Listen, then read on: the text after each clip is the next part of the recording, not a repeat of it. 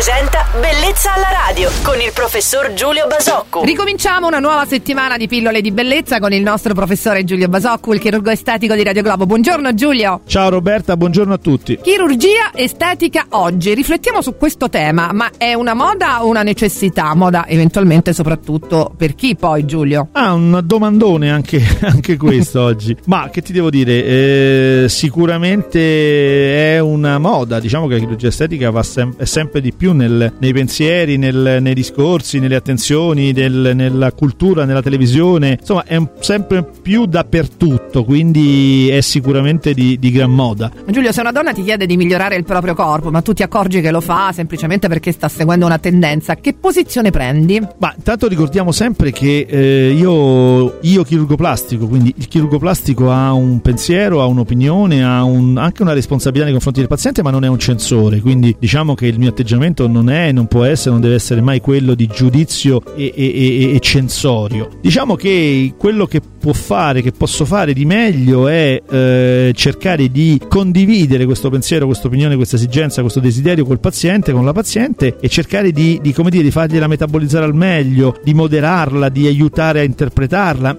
Diciamo come dire, eh, il chirurgo estetico può e deve essere un filtro e deve essere un confronto. Non possiamo e non vogliamo, non voglio mai essere n- neanche però un censore per chissà quale attività moralistica di cui tra l'altro non mi sento neanche titolato a, grande a saggezza professionalità oggi eh, nelle parole del nostro Enorme. chirurgo estetico Giulio Basocco che salutiamo dandogli appuntamento a domani su Radio Globo. Ciao Giulio buon inizio settimana. Ciao Roberta e buona giornata a tutti. Bellezza alla radio